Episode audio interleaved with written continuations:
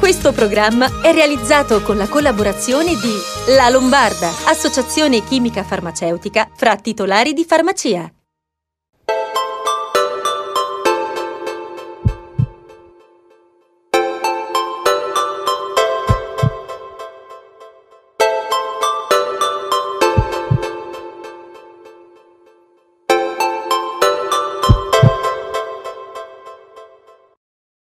Buonasera, benvenuti a una nuova puntata di Sei in Salute. Eh, in questo periodo, da quando sono riprese le partite di calcio, ogni tanto cambiamo un po' l'orario del lunedì, però ci siamo, quindi continuate a seguirci, comunque terremo informati su eventuali cambiamenti di programma con orari diversi. Eh, vi ricordo anche che potete seguirci e interagire con noi con il nostro numero WhatsApp 342 397 2391. Sono sempre tanti i messaggi e quindi li, li pigliamo molto volentieri, anche i complimenti. Grazie. Eh, a fianco a me vedete Lorella Bertoglio, la nostra giornalista scientifica. Ciao Lorella, tutto bene? Buonasera Paolo, buonasera a tutti. Senti, questa sera di che cosa parliamo? Come ogni settimana la rubrica con la farmacia e la nostra dottoressa Racca che risponderà alle domande arrivate da casa, ma prima iniziamo parlando di malattie endocrine e in particolare delle disfunzioni che colpiscono la tiroide. Poi Paolo, se ce la facciamo, ci colleghiamo col professor Massimo Galli per un aggiornamento sulle ultime del Covid. Bene, perfetto. Senti, una puntata sempre molto interessante, quindi partiamo subito con parlare eh, delle, con le malattie della tiroide. Pensa che il 10% della popolazione fa richiesta di intervento medico per la presenza di noduli tiroidei o per il sospetto di una disfunzione di questa ghiandola come l'ipertiroidismo o l'ipotiroidismo.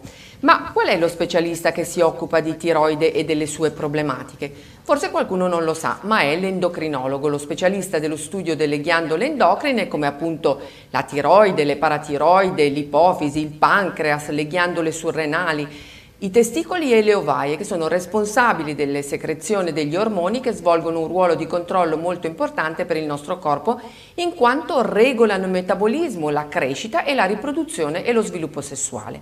E noi come sempre abbiamo il meglio degli esperti. E questa sera abbiamo il presidente della Società Italiana di Endocrinologia, il professor Francesco Giordino, professore ordinario di endocrinologia all'Università di Bari Aldo Moro. Buonasera professore. Buonasera a lei. Professore, il 10% si rivolge al medico per malfunzionamento della tiroide, un numero molto alto che secondo me ha un sommerso molto importante e non diagnosticato. Con lei potremmo parlare di molte malattie che colpiscono le ghiandole endocrine. Questa sera ci limitiamo ai malfunzionamenti della tiroide, così da spiegare quali sono i segnali d'allarme da tenere in considerazione e le cure. Intanto è vero che rispetto al passato oggi c'è maggior conoscenza da parte dei medici di medicina generale. E perché tanti casi? C'è più conoscenza perché eh, intanto parliamo di patologie, di malattie molto diffuse. Eh, le persone che hanno un problema di nodulo della tiroide sono tante, addirittura oggi con la possibilità di effettuare un'ecografia del collo della tiroide si scoprono molti più noduli rispetto al passato, addirittura il 20-30% della popolazione generale ha un nodulo della tiroide, in molti casi si tratta di un nodulo senza eh, particolari conseguenze o implicazioni dal punto di vista medico, però intanto il nodulo c'è e va inquadrato. Allo stesso modo parliamo di diffusione ampia di problemi di ipotiroidismo, per esempio, dopo la menopausa nella donna la probabilità di avere una tiroidite di Hashimoto e anche un ipotiroidismo diventa piuttosto alta, anche il 10% delle donne totale possono avere un problema di questo genere. Quindi questo fa sì che inevitabilmente eh, anche il medico di famiglia, il medico di medicina generale conosca o debba conoscere più facilmente questi, questi problemi. Aggiungo anche che eh, è più facile effettuare esami del sangue che indagano lo stato funzionale della tiroide rispetto al passato, quindi nella routine degli esami di laboratorio non è infrequente che venga aggiunto un controllo anche della funzione della tiroide. Diciamo che ci ha già fatto un bel inquadramento. Iniziamo dai noduli. Quali sono i sintomi e quanto eh, avere una diagnosi di nodulo tiroideo deve preoccupare? Come si effettua la diagnosi? Il nodulo eh, può essere molto spesso asintomatico, quindi non dare alcun sintomo. Quindi eh, è chiaro che non dobbiamo attendere che compaiano i sintomi per fare un ulteriore inquadramento. Come dicevo prima, spesso questi noduli vengono scoperti casualmente durante un esame ecografico del collo effettuato anche per altre finalità, per esempio un ecodoppler dei vasi del collo. Ovviamente i vasi del collo sono vicini alla tiroide, quindi non è, è difficile che durante questo esame il medico che lo effettua magari non è eh, interessato o non è uno specialista dei, della tiroide, ma eh, rileva la presenza di un nodulo, la segnala e quindi di lì poi parte un iter diagnostico, un approfondimento. Il nodulo che invece dà sintomi deve essere sicuramente eh, considerato con maggiore attenzione perché è più probabile che un nodulo che dia sintomi sia un nodulo eh, non benigno, maligno, un cancro. Quindi, per esempio, i sintomi possono essere legati a una difficoltà nella deglutizione, possono anche essere rappresentati da un cambio del timbro della voce, la voce diventa più eh, rauca Ecco, questi sono dei sintomi che devono fare sicuramente preoccupare, ma naturalmente poi è necessario effettuare degli ulteriori esami per capire eh, quali sono le caratteristiche di quel nodulo e se si tratta di un nodulo benigno oppure no. Quindi a questo punto le cure sono solo chirurgiche o sono anche farmacologiche? Intanto eh, è importante capire se il nodulo è un cancro oppure è un nodulo benigno. Se è un cancro va sempre rimosso. Noi lo sappiamo perché effettuiamo un ago aspirato di questo nodulo e prima di effettuare l'ago aspirato effettuiamo un'attenta ecografia, valutazione ecografica di quel nodulo. Dobbiamo ricordare che i noduli possono essere eh, anche, noi diciamo, stratificati per il rischio di essere dei tumori in base alle caratteristiche dell'ecografia. I noduli hanno delle diverse caratteristiche, come se avessero un colore diverso, delle forme differenti, degli altri elementi che possono rendere quel nodulo più probabilmente un nodulo che poi si rivela essere un tumore oppure no. Però noi la conferma l'abbiamo innanzitutto con l'esame citologico del lago aspirato tiroideo, quindi viene punto questo nodulo, se si ritiene che debba essere effettuata questa biopsia, si valutano le caratteristiche delle cellule che compongono quel nodulo e poi già si ha un'indicazione piuttosto precisa di che cosa è quel nodulo, della sua natura. Dopodiché, se il nodulo fosse un nodulo che risulta positivo o sospetto per essere un cancro, evidentemente, come dicevo, va asportato, quindi viene effettuato l'intervento chirurgico o di asportazione di una parte della tiroide o di tutta la tiroide. Passiamo a parlare dell'ipotiroidismo, che secondo me è quello che colpisce un maggior numero di persone. C'è un motivo per cui ci sono più persone con ipotiroidismo e anche quale chiedo quali sono i sintomi e come si cura? Ci sono più persone che hanno un ipotiroidismo intanto perché viene meglio diagnosticato, quindi viene ricercata questa situazione e fatta la diagnosi in maniera più puntuale rispetto al passato. Non credo che ci sia un importante reale incremento assoluto dei casi di ipotiroidismo. Probabilmente noi siamo meglio in grado di eh, di evidenziare questa, questa, situazione patologica quando è presente e noi ce ne accorgiamo perché ci sono dei sintomi che possono essere eh, anche qui in grado di suggerire la presenza di questa patologia, per esempio eh, la stanchezza fisica o anche mentale, la difficoltà a concentrarsi, eh, oppure eh, la eh, tendenza a perdere capelli, per esempio. Nella donna in età fertile vi possono essere delle irregolarità del ciclo mestruale, per esempio in donne che magari fino a quel momento avevano avuto dei cicli mestruali perfettamente regolari, la, la comparsa di alterazioni può essere una spia di un cattivo funzionamento della tiroide. Eh, ci possono essere anche dei sintomi più eh, importanti, ma questo dipende anche dalla entità, dalla severità dell'ipotiroidismo, per esempio eh, la cute più secca, la tendenza alla stitichezza, eh, anche la difficoltà a perdere peso eh, o a sentirsi un pochettino eh, gonfi quando eh, c'è un ipotiroidismo, possono essere anche questi dei sintomi di questa patologia. Però va detto che eh, oggi la diagnosi è molto facile, basta misurare in un comune esame del sangue il valore del TSH e degli ormoni tiroidei, di cui si misurano le frazioni libere, fritti 3, fritti 4, ma eh, già il TSH aumentato può essere una indicazione della presenza di un ipotiroidismo. Professore, l'ipotiroidismo si cura solo con i farmaci? Assolutamente sì, perché l'ipotiroidismo è una situazione in cui la tiroide funziona meno del dovuto, cioè produce una quota di ormone tiroideo che è inferiore a quella di cui l'organismo ha bisogno. Quindi la terapia è una terapia che va a integrare la quota di ormone tiroideo che non viene prodotta. Naturalmente a seconda della severità dell'ipotiroidismo questa terapia sostitutiva sarà più o meno importante, però dal punto di vista pratico non è che cambi molto perché si assume una compressa per bocca tutti i giorni e si dosa la quantità di ormone tiroideo in base a quelli che poi sono gli effetti sul funzionamento della tiroide complessivo, quindi si va a vedere se questa terapia normalizza i valori del TSH, degli ormoni tiroidei e del TSH e eh, se la persona riacquista il pieno benessere. Professore, non vada via, ci fermiamo per un attimo di pubblicità ma torniamo subito, stia con noi.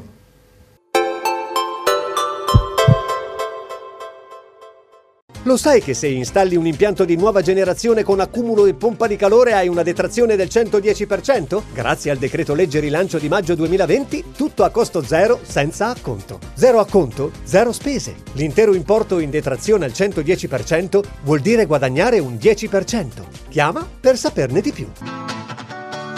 Per le tue vacanze, scegli Riccione, perché è vicina, sicura, divertente e rilassante. Scegli Riccione perché è sinonimo di vacanza, di gusto in tavola, di mare e sorrisi. Scegli Riccione e affida il tuo relax a Maximilian's Hotels per vivere le tue vacanze oltre le 4 stelle. Sul web www.hotelriccione.it Riceviamo e rispondiamo alle vostre richieste alla nostra mail ufficiale info-hotelriccione.it Eccolo la promozione che stavi aspettando. Spettacolare questa cucina. Corinna, cucina moderna realizzata con materiali di prima scelta e disponibile in altri colori. Questa cucina è completa davvero di tutto. Piano cottura a 5 fuochi, lavastoviglie classe A, forno elettrico, frigorifero con congelatore e poi K profilo e lavello in acciaio. In promozione a 2.999 euro. IVA, trasporto, montaggio e rilievo misure compresi. Al mercatone dell'arredamento di Fizzonasco, la qualità e la convenienza è di casa. Da oltre 30 anni.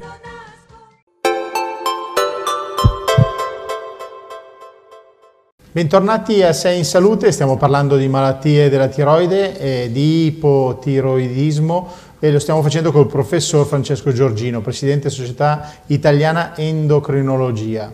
Professore, manca adesso la parte dell'ipertiroidismo, che è l'altra disfunzione della tiroide. Quali sono i sintomi dell'ipertiroidismo?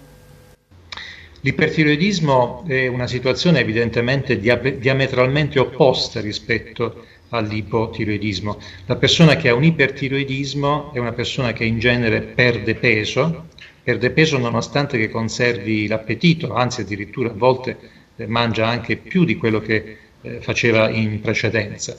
Eh, ci può essere un aumento della frequenza cardiaca che può essere percepito come la presenza di palpitazioni o anche di aritmie in qualche caso. Vi è una sensazione di intolleranza al caldo, mentre nell'ipotiroidismo ci può essere al contrario un'intolleranza al freddo eh, l'intestino, abbiamo detto, nell'ipotiroidismo tende a essere stitico, mentre nell'ipertiroidismo si può avere un alvo più frequente, quindi anche magari la diarrea. Ecco, questi sono i sintomi del soggetto che ha un ipertiroidismo. Non bisogna dimenticare poi che in una forma particolare di ipertiroidismo, che poi è tra quelle più frequenti, si chiama malattia di Graves-Basedov, noi possiamo avere anche in alcuni casi dei problemi a livello degli occhi, quindi una eh, come si chiama, oftalmopatia eh, di eh, Graves-Basedov, che è una particolare eh, situazione che eh, fa parte del, dell'ipertiroidismo, del quadro dell'ipertiroidismo, in cui purtroppo si possono avere delle alterazioni importanti a livello degli occhi, mm, le, le, palpebre eh, si eh, aprono di più, viene scoperta la parte bianca dell'occhio che si chiama sclera al di sotto del, margine della palpebra superiore, eh, si può avere anche qualche importante segno dal punto di vista della visione, il soggetto può anche vedere doppio e poi si possono avere eh, delle situazioni di infiammazione della regione orbitaria anche molto fastidiose. Quindi nel caso di questi sintomi che lei ci ha elencato in questa puntata, il primo riferimento è il medico di medicina generale che poi può mandare il paziente dallo specialista. Abbiamo ancora 30 secondi. Vogliamo ricordare quanto è importante la iodio profilassi mediante l'uso del sale iodiato anche in gravidanza nei bambini? Assolutamente sì, noi diciamo ormai da tempo che occorre fare attenzione a questo aspetto assumendo sale iodato nell'alimentazione abituale. Questo vale eh, per tutti, naturalmente la, va fatta un po' di attenzione per chi dovesse avere avuto già problemi di malattie della tiroide, chi ha avuto un ipertiroidismo forse non deve magari utilizzare questo, questo tipo di, eh, di, sale, però in generale utilizzare una eh, quota piccola, una, una, una, bassa quantità di sale, perché questo comunque fa bene in generale per prevenire l'ipertensione arteriosa e, e far sì che questa piccola quota sia iodata è una buona raccomandazione per consentire un adeguato apporto di iodio perché lo iodio è una specie di mattone essenziale che serve alla tiroide per fabbricare gli ormoni tiroidei. Questo è particolarmente importante in due condizioni, come lei accennava, durante l'età evolutiva, quindi nei bambini e negli adolescenti, e in gravidanza, perché sono due situazioni in cui la tiroide è chiamata a funzionare anche un pochettino di più, perché ci sono delle esigenze maggiori. Grazie professore per averci spiegato qualche cosa in più sulle disfunzioni della tiroide e per averci lasciato un buon consiglio. Ci sentiamo comunque presto perché avremo altre domande da farle più avanti. Grazie a lei, buonasera. Eh, passiamo al nostro prossimo argomento e passiamo alla rubrica con la dottoressa Anna Rosa Raca, presidente di Federfarma Lombardia. Questa sera vogliamo parlare degli antinfiammatori e del loro utilizzo corretto. Ci sono arrivate domande sull'uso di questi farmaci e per parlarne abbiamo il nostro punto di riferimento, la dottoressa Anna Rosa Racca, presidente Federfarma Lombardia. Buonasera dottoressa. Buonasera. Dottoressa, dobbiamo utilizzare questa rubrica anche per spiegare alle persone le differenze tra i farmaci, i principi attivi e quali sono i disturbi o malattie che si curano con questi farmaci. Stasera parliamo degli antinfiammatori. Intanto che cosa sono e a che cosa servono?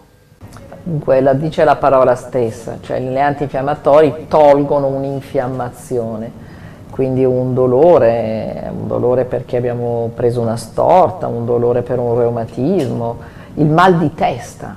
Ecco, questo è, forse si usano soprattutto per il mal di testa. E quando uno ha mal di testa entra subito in farmacia perché mal di testa è da togliere subito quanti farmaci da banco, quindi senza bisogno di una ricetta medica abbiamo, dall'ibuprofene al diclofenac al chetoprofene, ci sono un'infinità di farmaci, poi ognuno in fondo ha un proprio prodotto per il mal di testa, ma anche tante forme diverse, c'è la compressa, la compressa rivestita, la compressa gelatinosa, la bustina che si scioglie direttamente in bocca o la bustina che si scioglie nell'acqua. Quindi insomma mi raccomando, naturalmente non devono essere mai di tipo steroideo perché poi gli antinfiammatori più seri sono quelli che appartengono al cortisone, ma questi hanno bisogno di una ricetta medica e vengono usati per certi tipi di patologia. Quindi più semplicemente per un dolore reumatico, per un mal di schiena, uno può rivolgersi al proprio farmacista, andare in farmacia e quindi avere la risposta che necessita immediatamente. Dottoressa, come si assumono gli antinfiammatori? Ma in genere si è sempre detto di, mangiare, di prenderli dopo mangiato, perché naturalmente con lo stomaco eh, con dentro il cibo, quindi danno meno fastidio allo stomaco, perché un po' di fastidio lo danno. Però a dosaggi così bassi, come sono quelli per eh, l'OTC, cioè dei farmaci automedicazione, spesso e volentieri vanno presi invece quando uno ha il dolore, perché mh, mm, il disturbo sullo stomaco è relativo. Ci sono delle controindicazioni e quali sono queste controindicazioni sugli antinfiammatori? appunto non bisogna usarli tanto, bisogna, non bisogna usarli nel momento come tutti i farmaci, nel segno del bisogno e quindi naturalmente usarli col dosaggio anche giusto, non superare il dosaggio perché appunto uno dei primi problemi è proprio quello che danno fastidio, eh, danno quindi dolore allo stomaco, possono addirittura portare a, a ulcere, quindi se uno li usa in grandissima quantità. Quindi insomma bisogna usarli come sempre con criterio, rivolgersi al proprio farmacista, chiedere, mai fare da sé. Ecco, io penso che mai fare da sé. Grazie dottoressa, anche questa settimana abbiamo ricevuto un sacco di domande, quindi rispondiamo. Rispondiamo. Ok, Michele, 67 anni, mi succede spesso di perdere la memoria, cosa posso fare? Quale consiglio possiamo dare a Michele? Beh, insomma, questo è un consiglio che va bene un po' per tanti, per tante persone, soprattutto quando si è preoccupati. Anche qua bisogna forse cercare di lavorare dentro di noi, no? cercare di concentrarci sulle cose, sono certa che quella memoria tornerà un po', però ci sono anche tanti prodotti vitaminici in fiale che ci rinforzano, ci danno un po' di carica e quindi ci permettono quindi di essere un po' meno sbadati. Valentina scrive ho la pelle molto sensibile ma non riesco a fare meno di andare a prendere il sole, ci dà un consiglio? Il sole fa sicuramente bene, Magari il consiglio per Valentina è quello di non prenderlo nelle ore calde, ma di usare anche una buona, un'ottima ehm, protezione che in genere è la 50, ci sono tantissimi prodotti in spray, in creme a seconda della sua cosa, però attenzione, quando si torna dal sole ci sta sempre bene una bella doccia con un prodotto idratante e poi una crema, un latte idratante, cioè ridiamo al nostro tessuto, al nostro corpo quell'acqua che il sole ha asciugato. Quindi questo io lo consiglio sempre, sì il, sol- il solare ma anche il doposole. Monica da Magenta, 38 anni, mi capita spesso di avere la pelle irritata tra le cosce a causa di sfregamento. Mi potete consigliare una crema? Beh, ci sono tante creme che contengono, eh, dalla più banale che contiene dell'ossido di zinco, comunque delle creme nutrienti che rifanno un po' il tessuto per togliere l'arrossamento e anche qua ecco, bisogna molto nutrire la pelle, idratarla e nutrirla proprio per rinforzarla, ma ci sono tanti tanti prodotti che possono essere consigliati in farmacia. Alessandro, 71 anni, da qualche mese sento poco, cosa posso fare? Ma eh, a volte quando le persone vengono mh, dicono non sento perché ho il cerume e quindi questa magari è una delle cose da cercare di capire e poi forse quello richiede invece una visita medica per vedere se c'è bisogno di fare qualche cosa, di utilizzare un apparecchio oppure qualcos'altro, però io su questo direi che c'è bisogno di una visita. Anche perché a 71 anni è un po' il momento in cui si inizia ad avere problemi di udito, no? Magari sì, però insomma 71 siamo ancora giovani, quindi dobbiamo cercare, eh, cioè bisogna stare bene, io questo voglio, voglio, dirlo, dobbiamo veramente sempre reagire, metterci in perfetta forma, quindi non lasciamo andare le cose. Abbiamo la fortuna di avere i medici, i farmacisti, insomma cerchiamo sempre di, di riparare le, le nostre piccole magagne, facciamolo subito. Signor Pietro, 64 anni da Cinisello, dice ho le unghie delle mani che crescono ricurve, da che medico devo farmi vedere? Beh, sicuramente andrei da un dermatologo, però anche qui nutriamole queste unghie, quindi cerchiamo eh, di, di, di, curarle, perché così possono invece quindi crescere poi perfette. Io sono certa che questo problema lo risolverà sicuramente. Quindi magari andando anche da un estetista o uno specialista? Ma no, ma ci sono anche tante cremine che, che, proprio le nutrono le unghie o anche delle lozioni e cerchiamo sempre naturalmente di tenerle perfette, di tagliarle nella giusta misura, quindi sì, magari anche. Quindi grazie mille anche questa sera abbiamo finito, ci sentiamo settimana prossima. Va bene, grazie, buona serata. Lorella, ci siamo riusciti, dalla regia dicono che siamo in collegamento con eh, il professor Galli e quindi andiamo subito eh, con la linea dalla regia. Grazie, eh, siamo in collegamento col professor Massimo Galli, infettivologo all'ospedale Sacco di Milano. Buonasera professore. Buonasera. Professor Galli, le chiedo un commento su un post del professor Ranieri Guerra dell'OMS, secondo il quale il Covid si comporterà come l'influenza spagnola e riprenderà il suo corso a settembre. Lei che è il nostro faro, che cosa ne pensa? Eh, io penso che non si possa dire con assoluta certezza che accadrà proprio così. Io penso, conoscendo anche Ranieri Guerra, che lui abbia prospettato la possibilità che possa succedere una cosa di questo genere. L'influenza spagnola, ed è un virus dell'influenza, si comportò esattamente nel modo descritto. Ci fu una prima ondata in eh, primavera e una seconda terribile ondata in uh, autunno-inverno. però si trattava di un virus dell'influenza pandemico, cioè di un virus nuovo per la popolazione umana, e il virus dell'influenza tende a ehm, ovviamente comparire quando gli pare perché ci sono le condizioni per cui possa comparire possa passare nella nostra specie. Eh, dopodiché tende a prendere fin da subito un andamento stagionale e eh, la seconda ondata della spagnola corrisponde a, al periodo invernale in cui le infezioni influenzali più facilmente si diffondono. Per la sua virulenza e per le sue caratteristiche il virus della, della spagnola non avrebbe neanche avuto bisogno di quel tipo di aiuto, però certamente ne ha approfittato. Questo è un virus per molti aspetti diverso, nel senso che è un virus eh, per cui diventa anche difficile ragionare uh, eh, in, modo tra, modo tradizionale, cioè ragionare sull'R con zero che è diventato tanto famoso e eh, su cui è stato detto tutto, il resto di tutto e c'è stato anche qualche siparietto di qualche politico. Eh, questo è un virus in cui eh, sono pochi super diffusori ad avere la responsabilità della diffusione della malattia.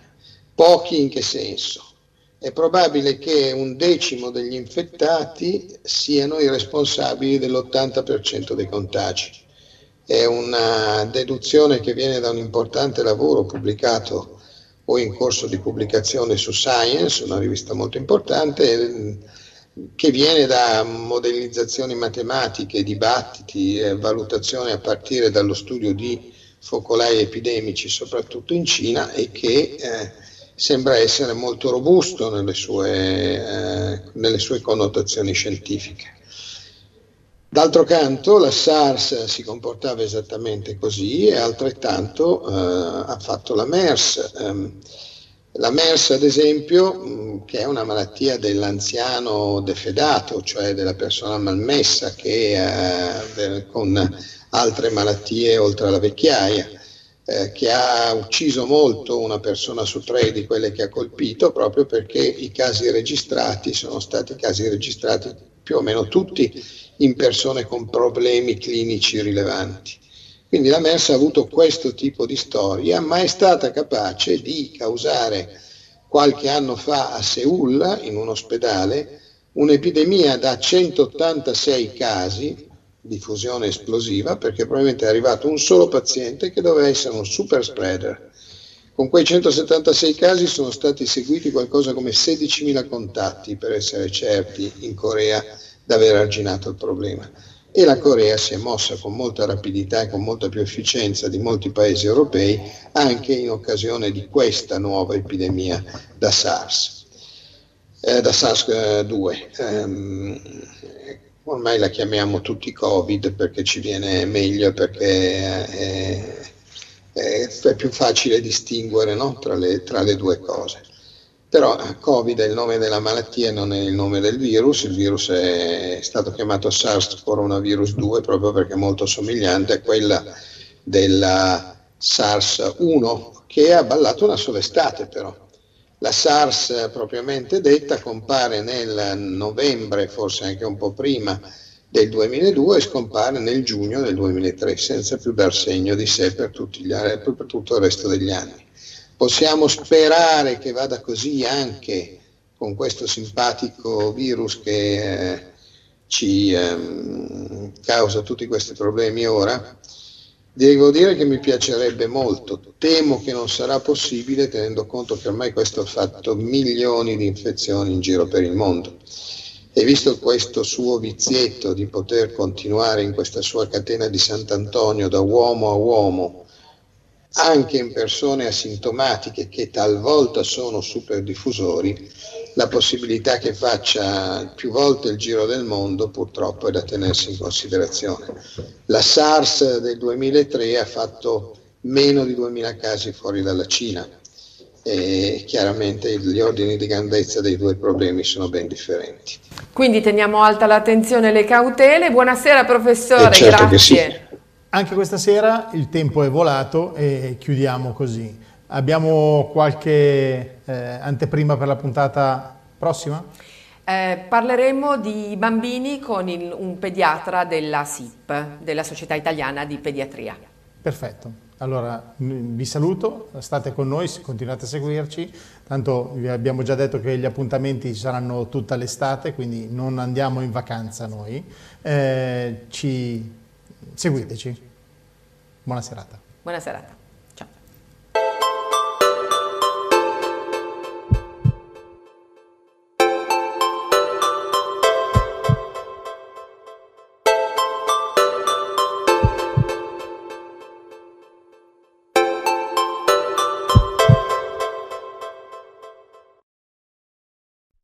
Questo programma è stato realizzato con la collaborazione di La Lombarda, associazione chimica farmaceutica fra titolari di farmacia.